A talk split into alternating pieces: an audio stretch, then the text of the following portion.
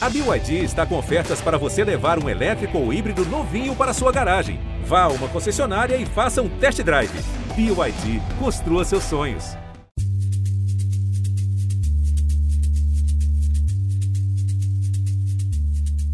Quais são as ações que a gente está vendo de fato dos clubes para que se crie esse ambiente que você falou, Ivan? Para o jogador sentir a vontade de ser quem ele era ali. Claramente ele não se sente. Isso eu te falo porque eu conversei com um monte de gente que não quis participar do podcast por causa disso. Ó, Joana, acho incrível o que você está fazendo, parabéns, mas me deixa aqui quietinho, entendeu? Não, não vou comprar isso, deixa eu quieto aqui. Porque é isso. E eu vou brigar com o cara, eu vou falar, não, você tem que falar. Não, eu, eu entendo que é difícil. É isso. Não se cria um ambiente favorável para que as pessoas consigam falar abertamente sobre esse tema. Infelizmente, ainda é um tabuzaço. Como a Jana falou, a gente tem pouquíssimos clubes que fazem alguma coisa efetiva além de post de rede social. Que é bacana, viu, gente? Façam os posts nas redes sociais, não parem, não. É legal.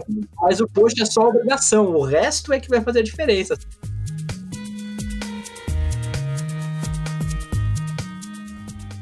Eu sou Ivan Mizanzuki, esse é o Conversas Paralelas, e os meus entrevistados de hoje são jornalistas e agora podcasters. Ela foi correspondente internacional da Rede Globo em Nova York e tem quase 23 anos de carreira dedicados ao jornalismo esportivo. Ele é produtor de conteúdo, especialista em mídias digitais e ativista de causas LGBTQIA+, com passagens nas redações da Folha de São Paulo e do portal Brasil 247. Juntos, assinam o texto e apresentam o podcast Nos Armários do Vestiário, no qual investigam as raízes e consequências do machismo e homofobia intrínsecos ao universo do futebol brasileiro. Joana de Assis e William de Lucas, sejam muito bem-vindos ao Conversas Paralelas. É um prazer ter vocês aqui. Eu confesso que eu conheço mais o De Luca, né, pelas redes sociais, mas a Joana também já vi por aí, obviamente pela televisão. Então, um prazerzão ter vocês aqui. E caramba, que belo projeto, hein? Parabéns. Ô, Ivan, o prazer é todo nosso. Não, o De Luca realmente ele é um fenômeno das redes sociais, então não me espanta que você conheça ele tão bem, né? E, para mim, imagina o prazer que eu tive de fazer um projeto tão importante do lado de um cara que entende simplesmente tudo desse universo, incluindo o jornalismo, né? Eu fico até. Eu tomei banho, coloquei roupa, passei perfume para essa entrevista, porque fui entrevistado pelo Ivan, que é uma pessoa que eu sou muito fã por tudo que ele faz, por todos os projetos. Não é uma rasgação de inicial, é verdade mesmo, as pessoas sabem disso. E, assim, ter feito esse projeto, estar fazendo esse projeto com a Joana, que é uma jornalista esportiva que se difere de muitas outras, porque sempre traz nos textos dela, nas matérias, nos vídeos, temas sociais muito importantes. Então a Joana consegue equilibrar muito bem essas pautas de esporte, né, também com temas sociais importantes. Então foi um prazer gigante ter feito esse projeto com ela, dividido com ela essa produção e essa apresentação, e ter virado amigo dela depois desse tempo todo junto. Incrível, gente. Luca, o prazer é realmente todo meu aqui e, inclusive, vale aqui a, a menção que eu acho que o De Luca foi a primeira pessoa que eu vi comentando em redes sociais, isso já faz alguns bons anos, trazendo a questão sobre eu sou gay, eu amo futebol. E eu confesso que esse é um assunto tão escondido que, claro, né, eu conheci a história do Richarlison e tal, eu fiquei surpreso em, de uma maneira boa em saber, pô, que bom que tem alguém se atentando para isso em algum momento, né? Eu já queria começar pelo Deluca mesmo por conta dessa minha experiência pessoal, assim. Mas Deluca, como é que foi ser um homem gay que gosta de futebol? Porque, cara, assim, eu sou hétero, eu sou o padrãozinho, né? hétero, branco, etc, etc, do sul do país. Inclusive, já fica aqui a, a minha revolta, como sempre, né? Sempre o pessoal falando de São Paulo e Rio, aqui no caso só São Paulo. Ninguém fala aqui do Curitiba, fudido, né? Como sempre, meu querido Coxa Branca, que eu só sofro, mas eu que sou, assim, não sofro nenhum tipo de preconceito, eu ficava incomodado com o ambiente de estádio, com a quantidade de piadas e xingamentos homofóbicos e machistas. Esse é o incômodo que eu tenho até hoje, apesar de gostar muito de futebol, já não sou mais o fanático que era muitos anos atrás, mas eu queria saber como é que foi para você, assim, nessa tua experiência, assim, como crescendo como torcedor do Palmeiras, né? Daí também aqui vale a menção, roubou a Copa do Brasil do Curitiba em 2012, mas fica à vontade. O choro é livre, assim como qualquer outra demonstração clubista nesse podcast, Ivan. Mas, assim, para mim, eu tive contato com esse universo, com o choque dos universos, né? Quando eu vim morar em São Paulo de novo. Eu cresci fora de São Paulo, né? Eu sou de São Paulo, nasci aqui, mas eu cresci em Santa Catarina e morei na Paraíba por muitos anos, né? Então eu tô há oito anos de volta aqui em São Paulo e aí eu comecei a ir nos estádios para ver jogos do Palmeiras. Eu sempre entendi essas duas coisas na minha vida, que eu era palmeirense e que eu era gay. São coisas que eu nunca tive nenhuma dúvida, sempre foram muito claras para mim. Os meus dois avós eram palmeirenses, né, o Vobira e o Vodarci, e ambos que criaram essa paixão palmeirense em mim, já que meu pai é santista, né, mas não fez o trabalho direito, não me levava para jogo, não comprou camisa, não fez a lição de casa que eu farei com meu filho quando eu tiver um, obrigando a ser palmeirense. O meu pai não fez isso e aí ele perdeu para os meus avós, né, que fizeram esse trabalho e calhou também da sorte, do destino de ser uma época em que o Palmeiras criou um time muito vencedor, né? Eu sou de 85, eu comecei a entender futebol lá em 97, 98, logo depois o Palmeiras ganhou tipo a Libertadores, ganhou a Copa do Brasil, ganhou a Mercosul com aquele time é, do Filipão, né? Sim. Com Alex, com Paulo Nunes, Oséias. E foi ali que eu comecei a entender futebol e aí eu me apaixonei perdidamente pelo Palmeiras. E uma outra coisa que eu nunca tive dúvida, né? É por isso que até tipo, é engraçado apresentar um podcast que chama Nos Armários, porque eu nunca tive no armário, assim, uma coisa que eu sempre soube na minha vida que eu era gay e que eu tinha que viver minha sexualidade, meus afetos do jeito que eu quisesse, desde muito cedo, assim. Eu tive a sorte de já ter um tio que era gay, né, e que fez esse trabalho pedagógico na minha família, então eu não tive muito problema na família, eu sempre fui muito abertamente gay, onde eu passasse, no trabalho, com os amigos, na faculdade, e isso nunca foi um problema para mim. E aí, nos estádios que eu ia em Santa Catarina, o meu segundo time do coração, inclusive, é o Camboriú Futebol Clube, eu cresci lá em Balneário Camboriú, o, o terror da Baixada, que agora foi vice-campeão catarinense nesse ano, inclusive. Nesses jogos que eu ia, eu não tinha visto muitas demonstrações homofóbicas, era um outro espaço, né, tipo, segunda divisão do Campeonato Catarinense, assim, era outra história. E quando eu cheguei em São Paulo, eu tive esse choque de realidade, né? Eu falei, putz, assim, tipo, eu já sabia que esse ambiente era muito homofóbico, mas isso ficou muito mais claro assim, tipo, eu já conhecia essa realidade, ainda que não dentro dos estádios, né? Eu sou um dos fundadores da Palmeiras Livre, que é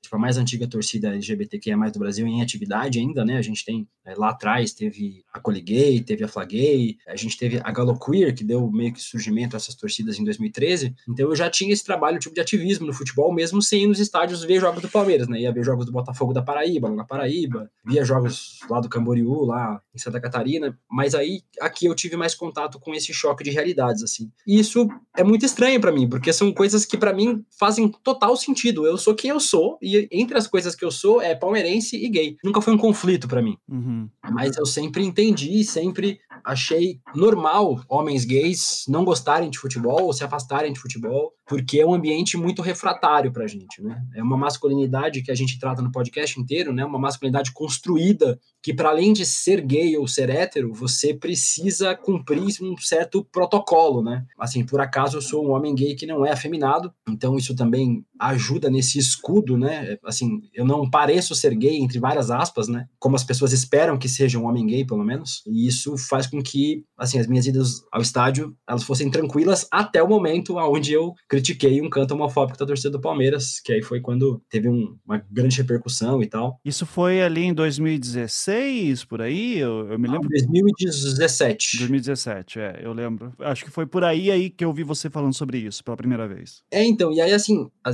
nesse período a gente já tinha um grande ativismo, né? Eu, a Thaís Nozui, que é uma outra fundadora lá da Palmeiras Livre, a gente tinha dado entrevista pro Globo Esporte, pra ESPN, pra Sport TV. Eu já tinha ido na bancada, tipo, da Fátima Bernardes, né? No estúdio para falar sobre homofobia no futebol. E, assim, sempre tinha repercussão, mas quando isso aconteceu, a repercussão foi muito maior, assim. E aí, a gente que sempre conviveu com ameaças na Palmeiras Livre, né, com ofensas, com ameaças e tal, a gente viveu um período muito mais sério, assim, onde as ameaças foram muito mais reais, ameaça de, de morte, tipo de agressão, gente tentando achar meu endereço, gente dizendo que tá perto, tipo, do meu trabalho e tal. Então isso foi um problema mais sério, assim. Acho que foi é, um grande choque de realidade, né, que nós, homens gays e bissexuais, né, é uma outra história para as mulheres, né, que a gente trata no podcast também, mas que nós, homens gays e bissexuais, podemos existir no futebol desde que a gente ocupe o lugar que é, nos é reservado, que é o lugar dentro do armário onde a gente não pode existir. Quando a gente sai do armário, seja jogador, seja dirigente, jornalista esportivo ou torcedor, a gente sofre as consequências de ser assumidamente quem a gente é num ambiente que não foi feito pra gente. Sim. E até puxando isso da questão das mulheres, já jogando a pergunta para Joana, uma vez eu ouvi uma frase, né, que era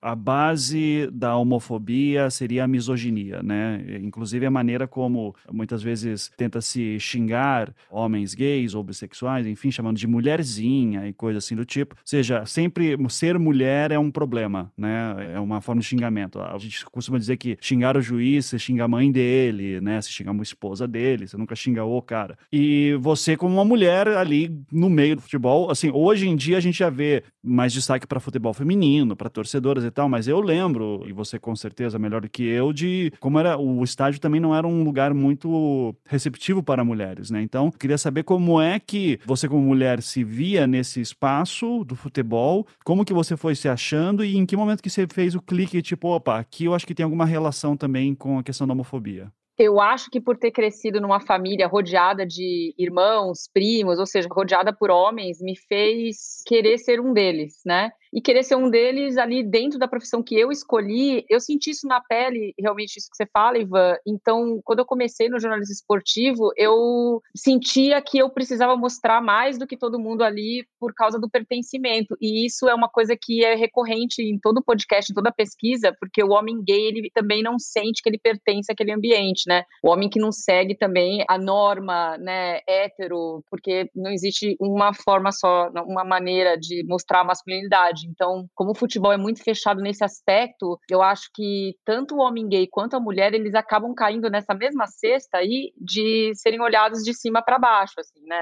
Olha, você é inferior, você não deveria estar aqui. Então, em várias entrevistas mesmo, nos momentos de pesquisa, falando com homens gays, bis, com as mulheres envolvidas com futebol, a gente se sente da mesma maneira, ou pelo menos eu, no meu caso, me senti assim durante muito tempo, porque realmente a mulher era como se o futebol não fosse o habitat natural dela. E até hoje, eu acho que essa imagem ainda persiste. Não é uma batalha completamente vencida, né? Então vai desde a nossa infância, né? Desde a maternidade, de se colocar ali a mulher no balé, né? Coloca ali um símbolo, um ursinho, uma coisa fofa para as meninas e uma bola de futebol para os meninos, né? É uma coisa que eu, por exemplo, eu tenho uma filha mulher, eu fiz tudo diferente, né? Ela tem bola de futebol desde que ela nasceu. Não existe diferença para ela, entende? Não tem brincadeira de menina e de menino para minha filha. Ela não vai crescer com isso. Mas eu mesma cresci assim. Eu não fui convidada pelo meu pai, ou pelos meus tios, ou pelos meus primos para assistir uma partida de futebol. Eu fui assistir uma partida de futebol, já estava na faculdade, uhum. né? Então, eu acho que essa é a dificuldade que nós enfrentamos até hoje, porque parece que a gente ainda tem que mostrar que é o nosso ambiente. Eu acho que já está muito melhor do que quando eu comecei. Mas se eu falar para você que eu acho que essa batalha está vencida e que nós hoje somos respeitadas 100%, eu vou estar tá mentindo, porque a gente sabe sabe que não é bem assim ainda,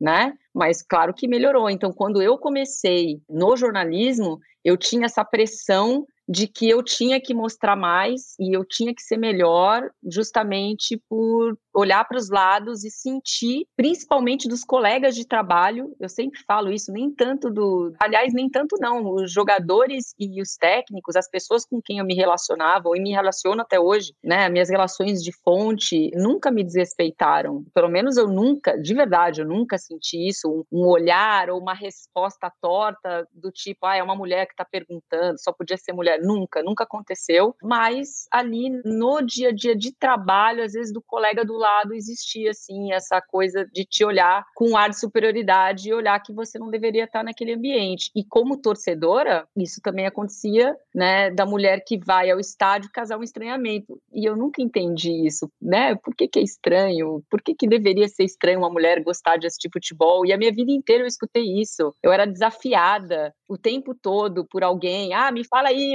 Mas, Jonas, você conhece a lei do impedimento, então?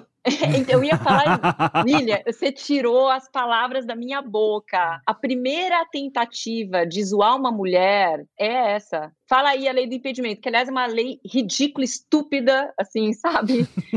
Pergunta uma coisa mais difícil, porra, né?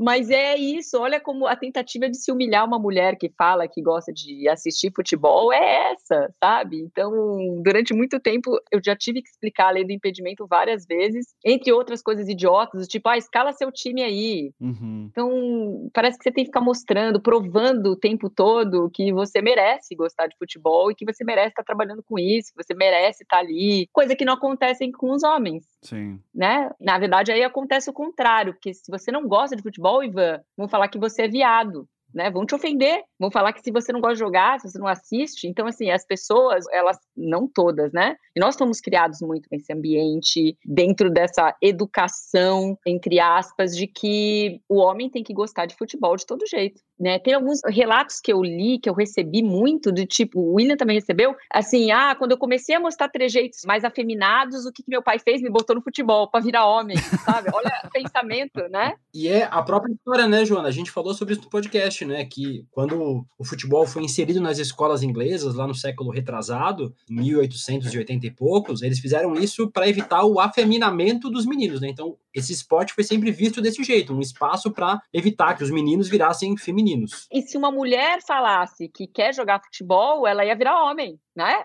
É assim que funciona. Então, tinha esse pensamento muito pequeno que existia e que existe ainda, e que a gente está tentando combater. A raiz está aí. E você matou. Tudo começa com essa posição de colocar a mulher numa posição de inferioridade o tempo todo. Então, o homem que não é homem suficiente é a mulherzinha. Uhum. Né? Sim. O podcast, ele tenta trazer essa reflexão o tempo todo para as pessoas pararem para pensar, que eu acho que teve muita gente que ouviu o podcast nunca de fato parou para pensar sobre algumas coisas, algumas piadas que são feitas que não deveriam ser feitas, entendeu? Tanto para ofender uma classe, uma orientação sexual, um gênero. É, acho que é essa função que a gente tem. Eu, como jornalista, pelo menos, eu me preocupo com isso. Como é que eu posso trazer uma discussão? Como é que eu posso trazer o meu trabalho, focar o meu trabalho dentro de uma discussão que é de relevância para a nossa sociedade? Então, nesse caso específico, o trabalho foi feito pensando em machismo, homofobia e desconstruir esses conceitos pré-históricos e preconceituosos que, infelizmente, machucam essas classes todas, né? Sim. E daí vem a parte que eu queria muito saber também, que você falasse aqui para o nosso público, que é como é que foi a história da, aspas, piada que você ouviu sobre o Richarlison, que te incomodou? Da minha família? Da tua família,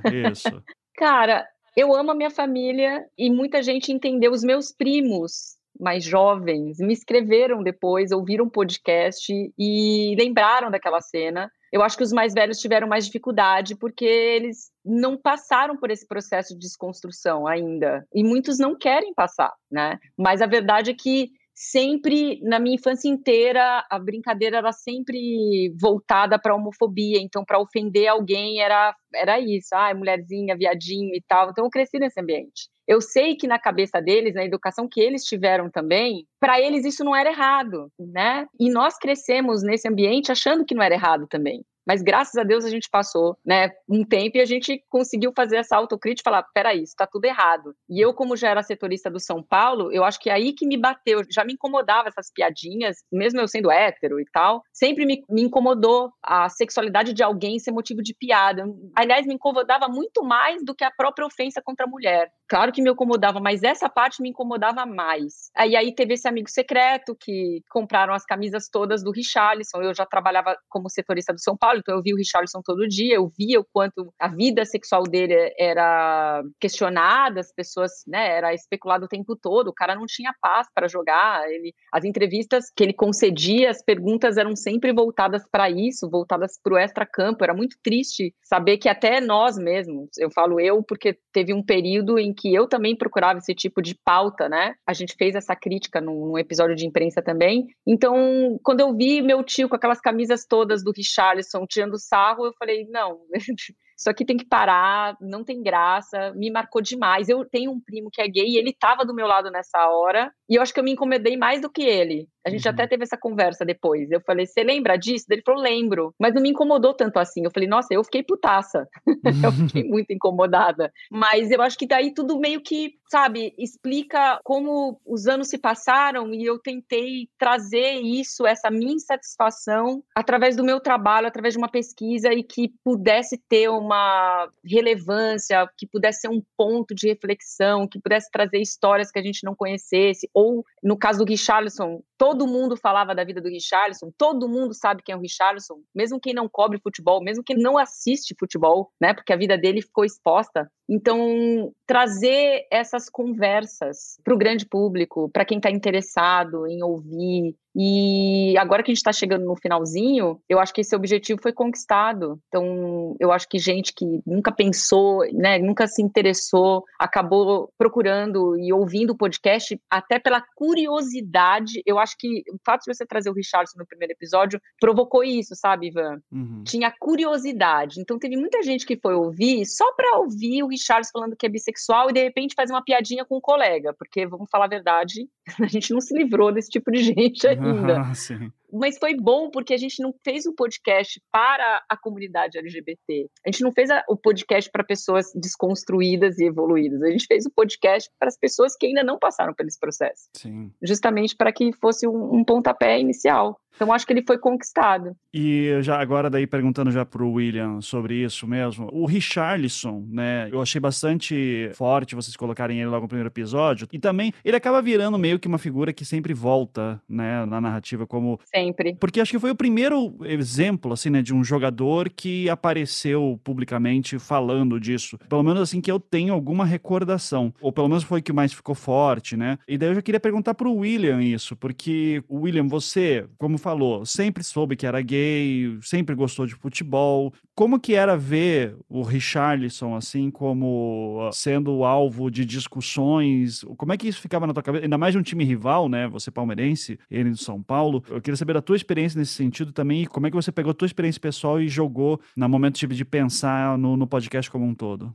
eu sempre tive o Richardson como um exemplo, né? No nosso último episódio mesmo, que vai ser no 10, a gente vai trazer a entrevista na íntegra com o Richardson, já que a gente só conseguiu usar uns pedaços no episódio 1, né? E eu disse isso para ele pessoalmente, eu falei que eu sempre vi o Richardson como um grande exemplo, porque ele era o exemplo de que não precisava ser assumidamente gay ou bissexual para você sofrer homofobia, né? Tem outros casos, né? A gente traz relatos, inclusive, de outros jogadores que sofrem e sofreram homofobia sem serem gays, porque essas pessoas não cumprem esse padrão de masculinidade que se espera espera. E também nunca foi uma pretensão do podcast tirar as pessoas do armário, né? Esse não era um projeto nosso, né? Vamos terminar o podcast com quatro pessoas fora do armário. Mas isso aconteceu muito naturalmente e eu fiquei muito feliz pelo Richardson porque parece que isso matou esse assunto para ele. Acho que toda a entrevista que a gente fez com ele tinha um quê de desabafo dele, assim, porque na carreira inteira dele ele foi perseguido pela sua orientação sexual, ainda que ela não fosse assumida. Até então, assim, a gente sempre presume que as pessoas que não dizem que são gays são heterossexuais, né? Tem uma imposição heteronormativa, né? Que a gente acha que todo mundo que não fala sobre a sua sexualidade é hétero, né? Uhum. Então todo mundo tinha ele pretensamente como um homem heterossexual, já que ele não falava sobre o assunto, e a gente via ele sofrendo preconceito, discriminação, sem nunca ter falado sobre isso. Isso é, acho que é o pior de tudo, assim, né? Outros homens gays sofrem quando se assumem, né? A gente tem pouquíssimos casos no mundo de homens gays ou bissexuais, tipo, que assumiram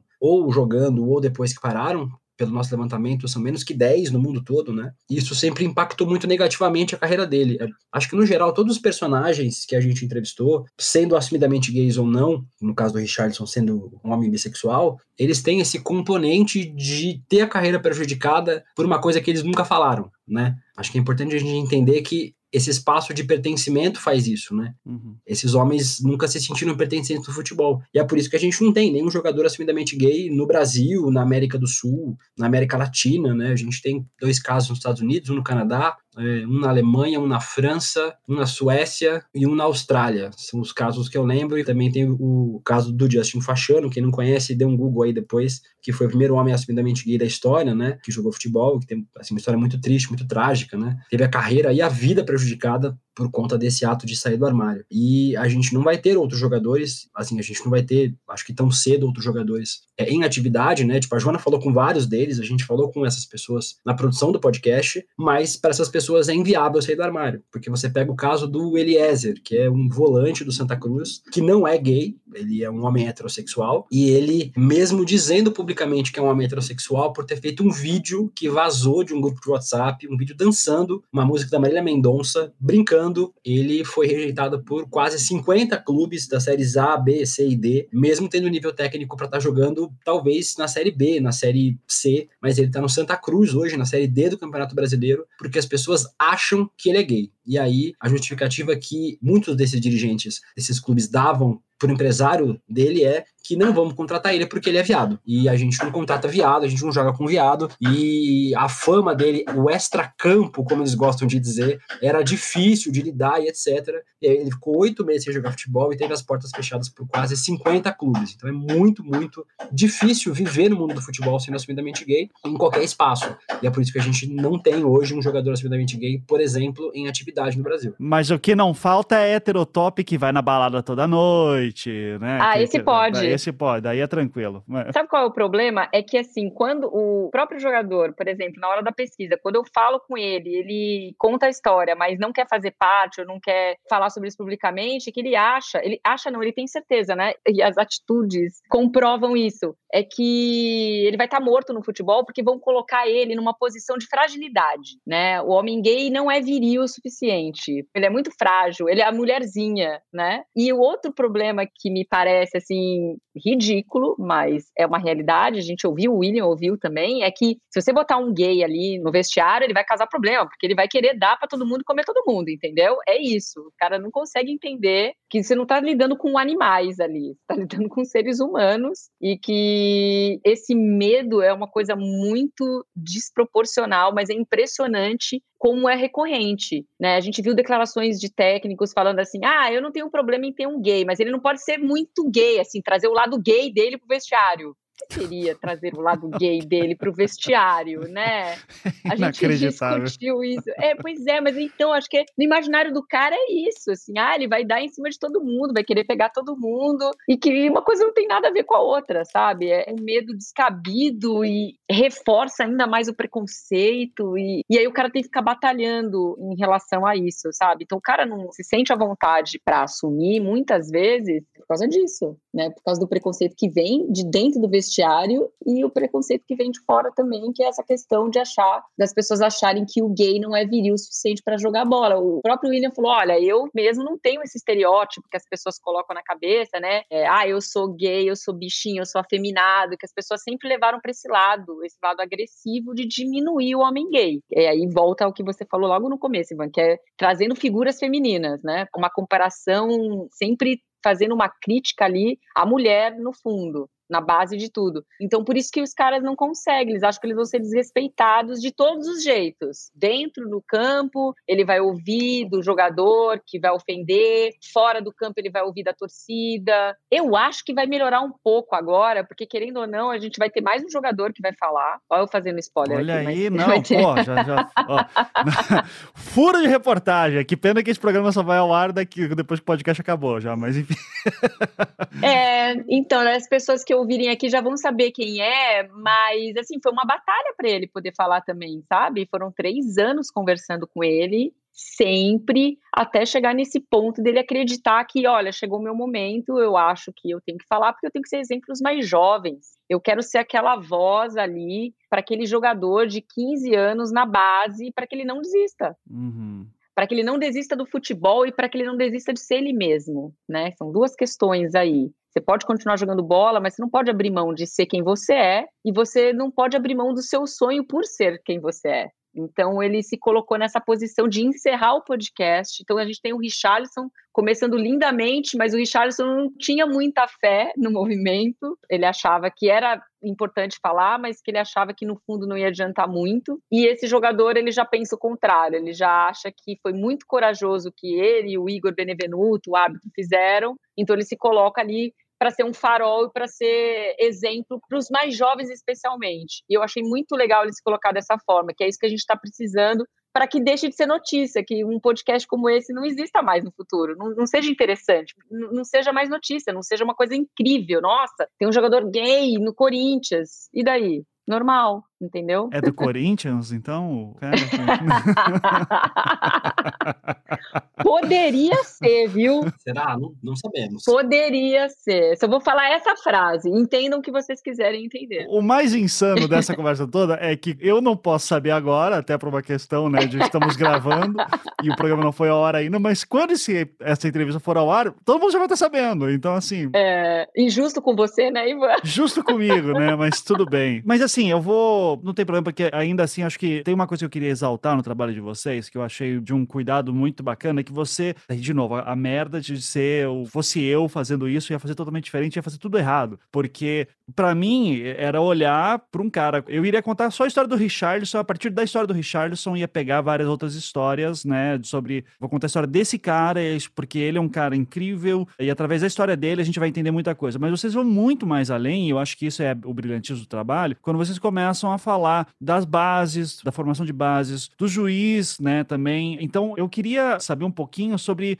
Isso sempre foi muito claro para vocês? Tipo, não, a gente não pode falar só sobre jogadores, a gente tem que falar do, do futebol como um todo, inclusive indo para juízes. Vocês já sabiam, por exemplo, que o Igor era gay? Porque ele fala ainda, né, que tipo, nunca foi segredo que eu fui gay e tudo, mas até que ponto que vocês perceberam? Não, aqui tem outras histórias além simplesmente dos jogadores em campo, tem outras coisas também que a gente precisa explorar para mostrar que o buraco é muito mais embaixo. Não, assim, é que quando eu comecei a fazer a pesquisa, sempre teve árbitro na minha pesquisa. Inclusive, eu falei com 10 árbitros gays. É que assim, desculpa, Joana, mas é ninguém se importa com o árbitro, né? Esse é o ponto, sabe? Tipo, ah, eu me importo. Você tá ali dentro, né? Então é, eu acho que isso, isso é o bacana, isso é um elogio, tá bom? Mas eu nem olharia pro árbitro, mas enfim, continua.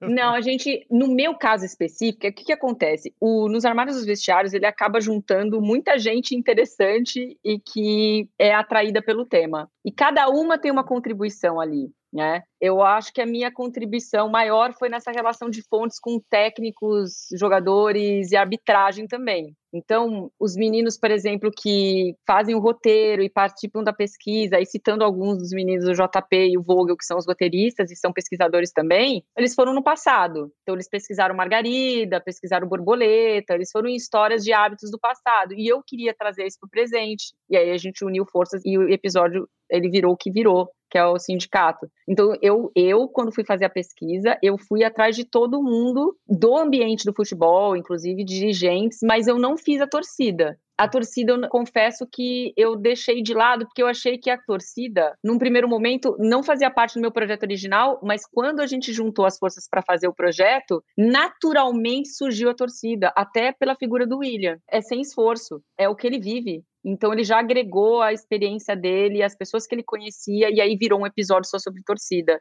Mas no caso dos árbitros, eles faziam parte da pesquisa que eu fiz durante esses anos. Tem muitos, tá? Eu fiquei impressionada, inclusive, com a quantidade, me chamou a atenção tanto homens como mulheres gays. No próprio podcast, a Joana, inclusive, quando vocês escutam ela, ela falando com o Igor, ela fala, mas tem muito, né? Mas muito. Tem muito, né? muito, é. mas é, tava eu falando com o Igor, assim, eu não sabia que o Igor era gay, mas eu fui chegando às pessoas no meu método mesmo, assim. Eu pegava as pessoas com quem eu tinha mais confiança no futebol, amigos, fontes mais próximas, e fui fazendo listas. Essas foram passando mais nomes. Quando eu vi, minha lista era gigante. E aí eu tinha que, de algum jeito, chegar naquela pessoa. Algum algumas vezes, no caso do Igor, teve uma pessoa em comum que nos apresentou. Olha, a Joana tá fazendo esse trabalho aqui. Você topa falar com ela? Topo. E aí ele já sabia e eu já fui direto, ele sabendo do assunto. Outros não, outros eu tive que dar uma volta gigante. Rolou aquele momento de você ligar para ele e ele falar assim: finalmente, tava aguardando sua ligação. É o meu sonho, sabe? Um dia ligar para uma fonte, uma pessoa que eu quero entrevistar e falar: finalmente você entrou em contato comigo. O Igor comigo. falou isso. Porra, o Igor falou isso. Isso é foda, isso é foda. Parabéns. Não, o Igor falou isso. Ele falou assim: eu não aguento mais não falar eu tô sofrendo, eu tô sufocado. E eu falo com o Igor todo dia, eu amo o Igor, sabe? que legal. Parceiro. Eu tenho dúvida de arbitragem, eu pergunto para ele. E assim, a gente conversa o dia inteiro. Aliás, eu tava falando com ele cinco minutos atrás. Cinco é. não, porque ele já tá há um tempo gravando o podcast, mas meia hora atrás a gente tava conversando. A reação dele foi essa. E esse jogador que tá no, no último episódio, a reação dele foi essa também. A minha primeira ligação para ele, uma das primeiras coisas que ele me falou foi isso. Eu acho que chegou a hora de eu falar, mas demorou três anos anos. Na primeira ligação, ele demonstrou interesse, mas ele não queria que fosse de qualquer jeito. Uhum. Foi nos termos dele também, isso que eu acho muito interessante. O Richardson fez do jeito que ele quis, do nada ele resolveu falar ali, do jeito que ele quis, sem ninguém perguntar. Eu acho que o grande barato do Richard era isso, ele falar no momento que ele tivesse afim, sem que ninguém perguntasse. E foi exatamente como ele quis. E só para valorizar mais o Richarlison, as pessoas procuraram ele várias vezes para assim, fazer documentário, fazer um monte de coisa com ele, que ele poderia ter vendido a história dele, vamos colocar dessa forma. Sim. E ele não quis, porque ele não tá nem aí para isso. Você entendeu? Ele não vende a história dele, não, ele não tá interessado nisso. Ele só fez ali porque ele tava num ambiente seguro, que ele se sentiu bem e da forma como ele quis fazer. Foi assim, ponto. Esse último jogador foi assim também. Foi do jeito que ele quis. Quando ele viu assim, olha, agora eu me sinto preparado para falar, mas não só para falar minha história. Eu quero dar um passo a mais, porque como a história desse cara é vitoriosa também, é um cara campeão, eleito o melhor jogador de campeonatos do Brasil, okay, ele não é várias pistas aqui para usar no Google já. Pior que dá uma vontade de contar, porque não, relaxa. vai pro ar depois, Fica tranquilo. Eu, eu, fico inclinada de contar aqui. E já vai pro ar, né, gente, é amanhã. Fala em off, fala horas. em off, depois parar a gravação, aí você fala. Porque vai que a Giovana vaza esse áudio aqui depois, né? Então...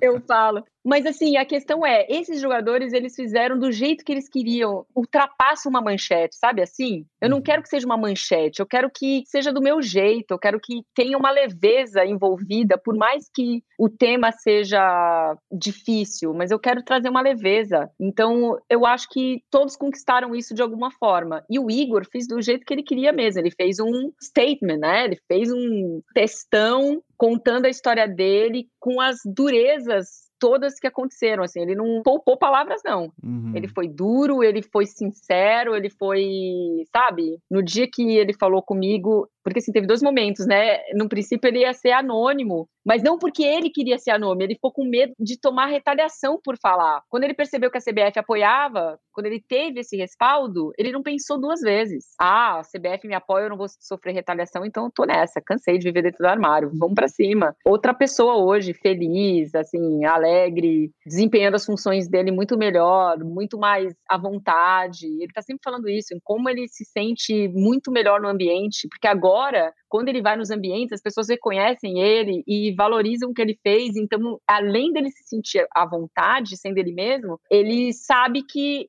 fez um bem ali, levantando um tema que não deveria ser polêmico, mas ainda é. Ele traz essa reflexão. E eu acho que transcende a arbitragem, porque ele está inserido no meio do futebol, não interessa se ele joga ou não. Ele está em campo e ele já é uma figura odiada, né? Como você falou, ninguém gosta do árbitro.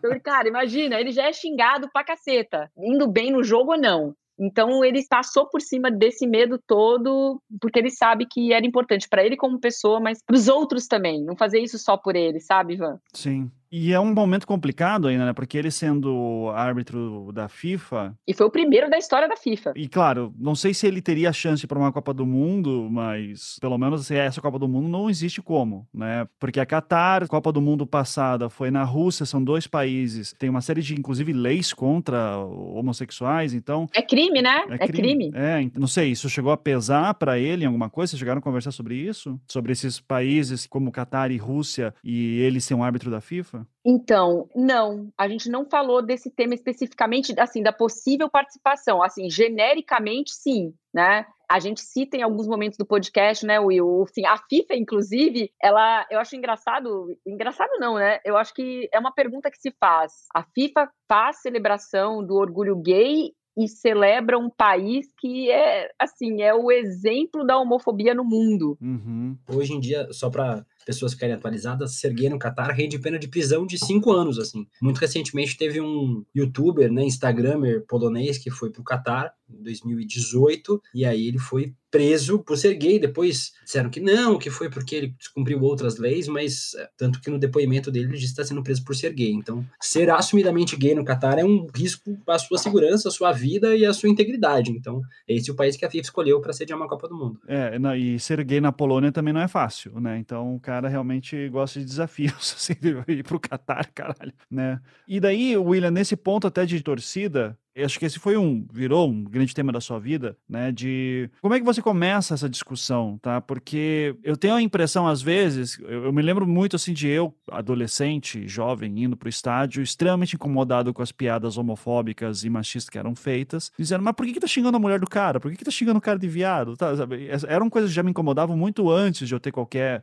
noção de os problemas sociais ali por trás, mas eu sempre me via assim, cara, sou eu contra um estádio inteiro. Como é que a gente começa esse movimento, né? Então, eu sei que isso já faz parte da tua militância há muito tempo, mas eu queria saber como é que você transforma isso em conteúdo. Com quem que você foi falar, naquela imensidão de gente, como é que você vê as articulações e se há alguma esperança para que o, os espaços no estádio fiquem mais seguros, principalmente nessa questão? Então, acho que foi um processo todo muito novo, né? A gente foi tateando, né? Com o pessoal da Coliguei, que surgiu nos anos 70, eles tinham um movimento que não era muito político, assim, eram homens gays que resolveram ir pro estádio, assim, então era uma outra pegada. A gente foi tateando, a gente não tinha muito um caminho aberto, assim, né? Grande parte, a maioria da parte da militância de torcidas LGBTQIA+, essas torcidas progressistas, inclusivas, ela é feita digitalmente, por um motivo óbvio, né? A gente tem medo de ir no estádio com bandeira, com faixa, etc. A gente não sabe qual vai ser a reação das pessoas e o risco risco que a gente vai sofrer é a nossa integridade mesmo. Né? Então, boa parte dessa nossa militância ocupa espaços digitais. Né? A gente teve aqui no Brasil casos muito raros, né? agora recentemente com a torcida do Vasco, né? com o próprio Vasco tipo, encampando essa pauta. A gente teve também o caso da torcida LGBT tricolor lá do Bahia, que também recebeu um apoio institucional do próprio clube. E isso aponta para a gente um sinal de onde a gente tem que correr. Né? O grande responsável por essa inclusão nos estádios, ela precisa ser o próprio clube, né?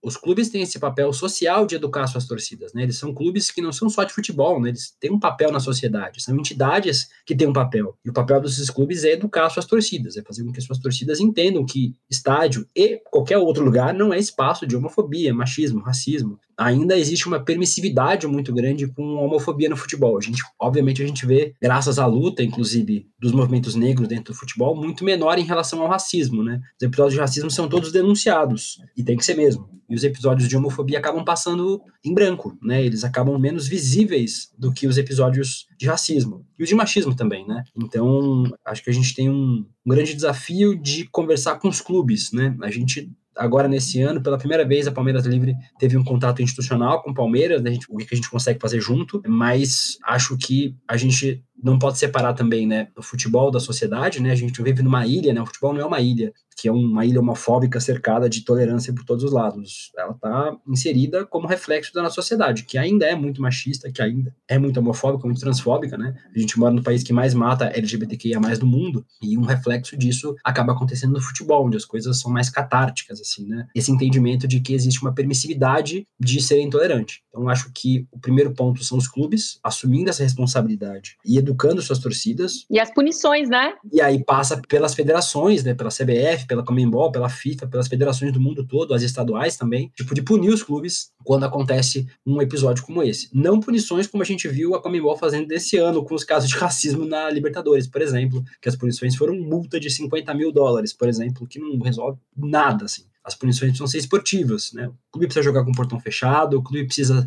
ter ponto perdido, o clube precisa ser punido e eliminado da competição, como aconteceu com o Grêmio lá. O único caso mais sério né, que a gente teve aqui no futebol brasileiro foi a eliminação do Grêmio na Copa do Brasil por conta de um ato racista. Se isso acontecer com mais frequência, eu tenho certeza que as pessoas vão se policiar e policiar o coleguinha ao lado, né? Isso é muito importante. Hoje, quando você vai no estádio, se alguém ameaça jogar alguma coisa em campo, se alguém apanha, porque sabe que se jogou coisa no campo, o clube vai jogar de portão fechado, não tem nem choro nem vela. Então, os outros torcedores censuram, né? Chamam a polícia, denunciam, apontam quem fez para que o clube não seja punido. Se isso acontecer com homofobia e com racismo também, né? Que fique claro, as chances da gente ter um espaço mais diverso no futebol, com o passar do tempo, são muito grandes. E, obviamente, né, lembrar que, como eu falei, nós não somos uma ilha. O futebol é um espaço homofóbico, intolerante, dentro de uma sociedade que é essencialmente intolerante e preconceituosa. Então, a gente também precisa cobrar para que a sociedade, né, para que o país eduque as pessoas contra a homofobia, contra o racismo,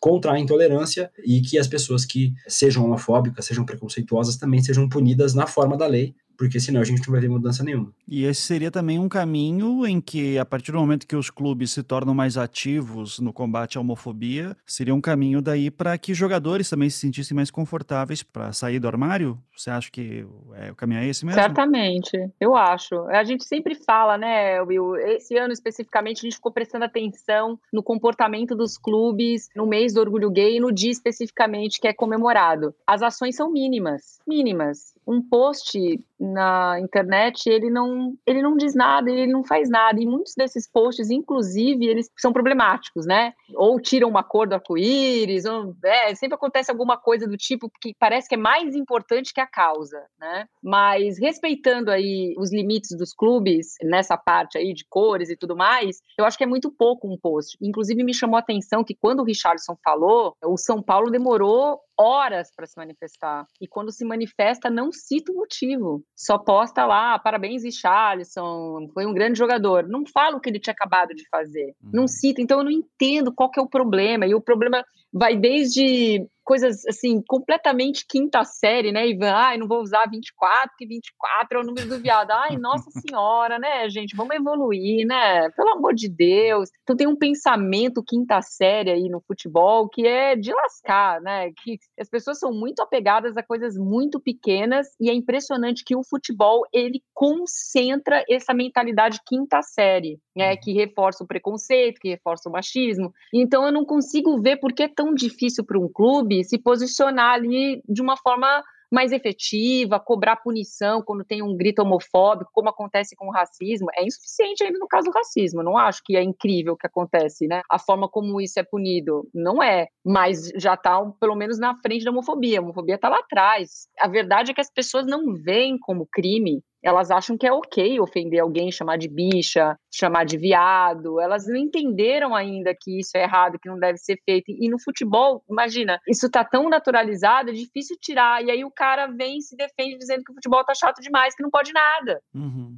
porque ele não vê que é errado aquilo. Ele acha que estão tirando dele uma forma de extravasar ali. Ele acha que não tem nada demais, sabe? Ele não enxerga a homofobia como crime. Esse é o grande problema, esse é acho, o grande empecilho que a gente tem. Então, os clubes que se orientam muito através das organizadas, que é onde isso se manifesta da forma mais cruel, por isso que a gente não avança muito. Me choca que eu não vejo engajamento dos clubes. A gente vê o Vasco, né? Um time que mostra mais engajamento, mas além do Vasco, quais são as ações que a gente está vendo de fato dos clubes para que se crie esse ambiente que você falou, Ivan, para o jogador sentir a vontade de ser quem ele é ali? Claramente ele não se sente. Isso eu te falo porque eu conversei com um monte de gente que não quis participar do podcast por causa disso. Ó, Joana, acho incrível o que você está fazendo, parabéns, mas me deixa aqui quietinho, entendeu? Não, não vou comprar isso, deixa eu quieto aqui. Porque é isso. E eu vou brigar com o cara, eu vou falar, não, você tem que falar. Não, eu, eu entendo que é difícil. É isso, não se cria um ambiente favorável para que as pessoas consigam falar abertamente sobre esse tema. Infelizmente, ainda é um tabuzaço, mas a gente vai criando degrauzinhos para que a gente chegue né, em um dia que realmente não seja mais pauta, não seja mais problema, mas ainda é muito problemático. É, assim, só para fazer uma justiça com o tricolor de aço, né? O Bahia. Ah, o Bahia também, é. O Vasco, ele é mais recente, mas o Bahia já faz uns quatro anos já. Então, só uma justiça com os nossos colegas, porque lá eles fazem bem mais tempo, assim. Então, acho que fora Vasco e Bahia, realmente, como a Jana falou, a gente tem pouquíssimos clubes que fazem alguma coisa efetiva além de post de rede social. Que é bacana, viu, gente? Façam os posts nas redes sociais, não parem, não. É legal. Mas façam assim. mais, né? Mas façam mais do post. Mas o post né? é só obrigação. O resto é que vai fazer a diferença, assim. O post é, vocês não fazem mais que obrigação de vocês, tem que postar mesmo, mas tem que postar mais do que isso, né? Não que nem o Palmeiras, que fez um post só verde, sem as cores do arco-íris, o Corinthians que tirou o verde do post dele, pelo amor de Deus, né, gente? Vamos, melhorem, pelo amor de Deus. Pior que ouvindo tudo isso, eu fico pensando até que, tendo um ponto de vista comercial, eu não vou nem entrar nas questões, sabe, de desigualdade social e tal, histórica. No ponto de vista comercial, é de uma burrice tão grande, porque o torcedor não vai mudar de time, sabe? Não é do tipo, não, não vou mais comprar esse perfume dessa marca que colocou na propaganda homens se beijando, o absurdo, a família acabou. Não, o, o torcedor não vai virar a casaca, ele vai ser obrigado a confrontar uma realidade que existe, que porque ele não quer, o mais homofóbico deles vai ter que passar por isso. O torcedor que quer o gay, o, o transexual, o bissexual, vai se sentir que tem um espaço ali de pertencimento, que vai querer comprar a camisa, que vai querer virar sócio, sabe? Então você tem tanta possibilidade, pensando de um jeito capitalista bem estúpido assim, mas tipo, tem pink money pra cacete ali no meio. Você tá conquistando outros, né, que você tá rejeitando. É isso. E se porventura alguém, algum corintiano, palmeirense, flamenguista, falar assim: ah, meu clube faz ações LGBT, não sou mais. O problema é seu, cara. Uhum. que masculinidade frágil envolvida em papel bolha, como diz o William, entendeu? É, o problema é seu. Eu também não vejo que isso vai acontecer. Talvez esperneie um pouco, o homofóbico vai chorar, mas você está dando espaço para tanta gente que não é vista, não é reconhecida, as próprias mulheres que deveriam ter uma maior atenção ali dos clubes, acho que agora está melhorando um pouco. É a mesma coisa a comunidade LGBT que ia mais. Dá espaço para quem não tem esse espaço ainda e deveria ter. Eu recomendo, inclusive, se você torce pro Palmeiras e for homofóbico, racista, pode torcer para outro time e ficar à vontade, porque você pode torcer para quem você quiser, mas. Não vai fazer falta. Não vai fazer falta. Sim. é Exato. Só falei aquilo no ponto de vista dos dirigentes que têm medo ou qualquer coisa assim, né? Então fica também, mas concordo. Gente, nós já chegamos aqui na nossa hora de programa. A gente teria tanta coisa para falar ainda sobre, inclusive, sobre futebol feminino, que vocês também exploraram. Chama a gente de novo. Vou, vou chamar, vou chamar. Quando sair essa entrevista bombástica aí, né, daí eu vou, eu vou querer chamar de novo. Mas é. Beleza. Mas eu queria aproveitar esse espaço final aqui, óbvio, para que vocês fizessem seus jabás pessoais, onde o pessoal pode encontrar vocês, mas também falar sobre planos futuros, porque claramente esse assunto não se encerra encerra aqui. Então, vocês estão pensando numa segunda temporada, algum outro podcast, alguma outra história mais específica que apareceu aí. Então, vou começar pela Joana mesmo. Jabá pessoais e planos futuros, por favor, Joana. Ó, meu jabá pessoal aqui é que eu tô todo dia agora na central do GE, né, que é um desafio novo que eu assumi recentemente, né, junto com o podcast. Então, eu vou me focar muito nessa área digital que eu posso dizer com certeza que esse não vai ser meu último podcast, ele foi só o primeiro, e que não vai parar aí. Eu não sei se vai ser uma segunda temporada, vai ser outro tipo de projeto, mas vem coisa grande e isso eu posso dizer que não iremos parar nesse projeto do podcast nos armários vestiários. Tem mais coisa pra gente lançar, graças a Deus. Isso aí, assim que é bom. Obrigado. E onde é que o pessoal te encontra, Joana? Como é que são suas redes sociais? O que, que você usa mais? A minha arroba é sempre a mesma, é arroba arroba Joana de Assis com dois N's, tanto no Instagram quanto no Twitter. Não é a Joana Maranhão, que fique claro. Ai, gente, eu sou chamada frequentemente por Joana Maranhão, Joana Prado, na época que a feiticeira fazia sucesso, é, também eu sofria com Joana Prado, tá, William? Algumas vezes eu fui chamada de Joana Prado e Joana Maranhão, né? Mas é Joana de Assis. Mas é isso, me, me encontra todo dia ao vivo na central do GE, que são as lives do Globo Esporte dentro do site do Globoesporte.com Perfeito. Eu vou parar de gravar aqui com vocês, vou lá, inclusive. Ah, maravilha. Então, muito obrigado, Joana. E aí, William, suas redes sociais e planos futuros também. A Joana te incluiu nos planos dela, só por curiosidade? Eu estou estudando propostas, sabe aquela pessoa que não tem nada para fazer? eu estou estudando algumas propostas. Eu estou só esperando a Joana me chamar para trabalhar na Globo com ela. Isso não acontecer, porque esse foi um projeto que eu fiz na Globo, mas eu não trabalho lá. Eu vou estrear um podcast provavelmente no começo do mês de setembro, chama Podcast Esporte Clube. É um podcast que eu vou apresentar com outra jornalista esportiva que eu amo muito, que é a Alicia Klein, né, que é do UOL e que também faz umas participações lá no Sport TV. A gente vai estrear um podcast sempre chamando gente do mundo do futebol e gente fora do mundo do futebol para falar sobre temas ligados a esporte. Assim. Então, a gente vai fazer umas misturas legais lá no podcast. A gente está gravando os, os primeiros episódios e deve estrear no comecinho de setembro. Eu tô numa migração de trabalho, Ivan. Eu sempre trabalhei com outras áreas de jornalismo, né? Eu tenho outros três trabalhos hoje. Eu sou tipo o pai do Cris, assim. Sei como é.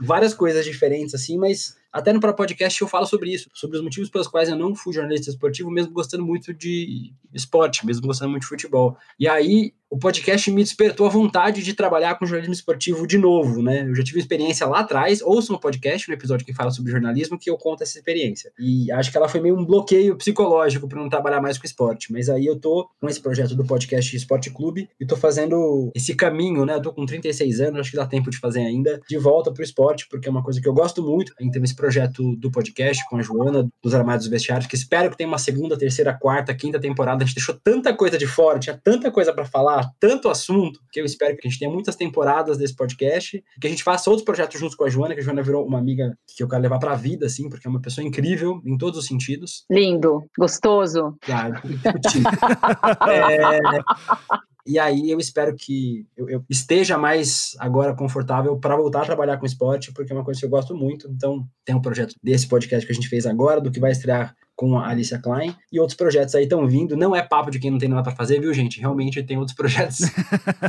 que eu estou estudando. Eu falo, até tipo, na terceira pessoa que nem jogador, né? O time jogou bem e tal, tem coisas legais para aparecer. E eu tô nas redes sociais, né? Tô lá produzindo conteúdo sempre, agora produzindo muito mais conteúdo sobre esporte também, é, lá nas minhas redes sociais. Eu não tive a sorte, que nem a Joana, de ter as arrobas iguais, porque eu cheguei no Twitter quando o Twitter era mato ainda, né? Lá em 2007. Então eu tenho arroba Deluca no meu Twitter, D-E-L-U-C-C-A, e Deluca William, W2Ls e M, no Instagram e no TikTok. A minha arroba no Instagram, eu tinha colocado Joana Banana.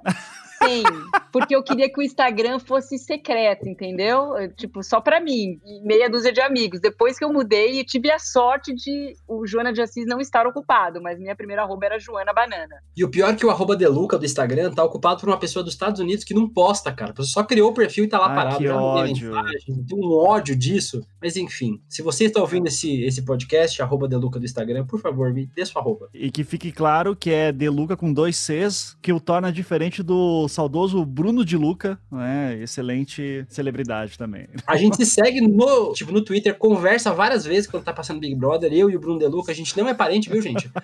Mas quando o Twitter surgiu, o Bruno Deluca não tinha Twitter. E as pessoas me marcavam achando que eu era ele. Eu imaginei. E não é mentira, tem gente que me chama de Bruno na rua. E sabe quem eu sou, me conhece, não confunde, mas acha que eu sou o Bruno. Mas. Um beijo, Bruno Deluca também, te adoro. Excelente. Gente, prazerzão ter vocês aqui. Parabéns pelo trabalho. Sucesso nos projetos futuros. né? mal posso esperar aí pra ver o que vem ainda. E quero saber qual vai ser o, jogador que podia ser do Corinthians. né? Poderia, poderia. Tá Vou deixar só essa. Poderia, mas não é. Tá certo. Obrigado, gente.